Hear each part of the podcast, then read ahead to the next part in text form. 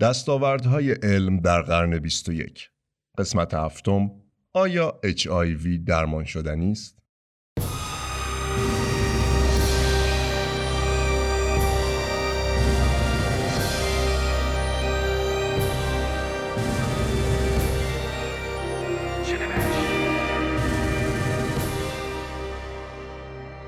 در ابتدای این قسمت بگذارید تفاوت HIV و ایدز را به صورت خلاصه مرور کنیم.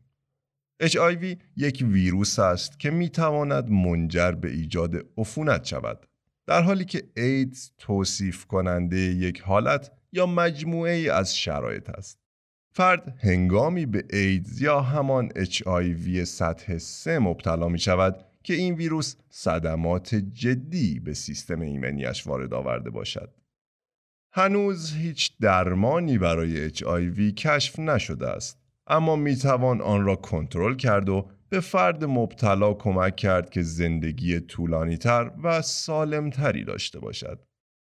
اگر فردی احساس می کند که در خطر ابتلا به HIV قرار دارد باید آزمایش بدهد.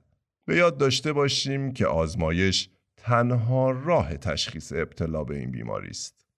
اگر فردی آزمایش داده و نتیجه آزمایشش مثبت است، بهتر است هرچه سریعتر درمان ضد ویروسی را شروع کند. مراقبت و درمان تنها راه مدیریت HIV و جلوگیری از صدمه رساندن آن به سیستم ایمنی است.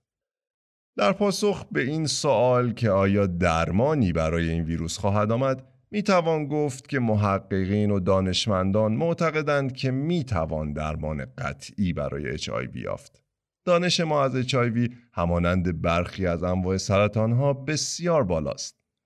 دانشمندان بر روی دو نوع درمان تحقیق می کنند. درمان عمل کردی و درمان ضد عفونی کننده. درمان عمل کردی میزان ویروس های HIV در بدن را تا سطحی پایین می آورد که دیگر قابل شناسایی نباشد و نتواند فرد را مریض کند. اما در هر حال این ویروس در بدن فرد وجود خواهد داشت. برخی میپندارند که درمان عمل کردی در واقع درمانی ضد ویروسی است. اما اغلب این نوع درمان را راهی می‌دانند که ویروس را سرکوب می کند. از سوی دیگر درمان ضد عفونی کننده ویروس را به کلی در بدن و به خصوص مخازن پنهان آن از بین می‌برد.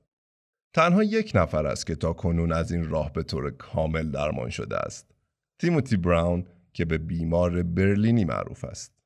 در سالهای 2007 و 2008 براون برای درمان سرطان خون تحت شیمی درمانی و پیوند مغز استخوان قرار گرفت. قسمت پیوندی از شخصی می آمد که نسبت به HIV مقاومت ژنتیکی داشت. HIV تیموتی براون درمان شد اما دانشمندان به چرایی آن پی نبردند. به علاوه از آنجا که پیوند مغز استخوان عملی خطرناک است نمی‌توان از آن به عنوان راه حلی فراگیر برای درمان HIV استفاده کرد. البته این مسئله اطلاعات مهمی به دانشمندان اضافه کرده تا از آن بتوانند برای یافتن درمانی قطعی استفاده کنند. رویکردهای محققین برای درمان HIV را می توان در چهار دسته طبقه بندی کرد. فعالسازی و پاکسازی که هدفش برانگیختن ویروس ها برای خروج از مخازنشان و کشتن سلول های آلوده است. تغییر ژنها با هدف دستکاری سیستم ایمنی به نحوی که در برابر ویروس HIV مقاوم شود. مدولاسیون ایمنی که به دنبال راهی برای تغییر همیشگی سیستم ایمنی بدن برای مقابله با HIV است و پیوندهای سلول بنیادی که هدفش از بین بردن سیستم ایمنی آلوده فرد مبتلا به طور کامل و جابجایی آن با سیستم ایمنی فرد اهدا کننده است. این راه حل پیچیده ترین و پرخطرترین راه درمان HIV است. در کنار این رویدادها تست اولیه برخی از واکسن های HIV امیدوار کننده بودند. هرچند واکسن تنها محافظت نسبی را به همراه خواهد داشت و استفاده از آن باید با دیگر موارد پیشگیران و درمانی همراه شود. آنچه به قطع می‌دانیم این است که به لطف اکتشافات علمی امروز بیش از هر زمانی به درمان کامل HIV نزدیک شدیم. در اینجا به پایان هفتمین و آخرین قسمت از سریال دستاوردهای علمی قرن 21 می رسیم. امیدوارم از این سریال لذت برده باشید. ممنون از همراهی شما. شاد و پیروز باشید.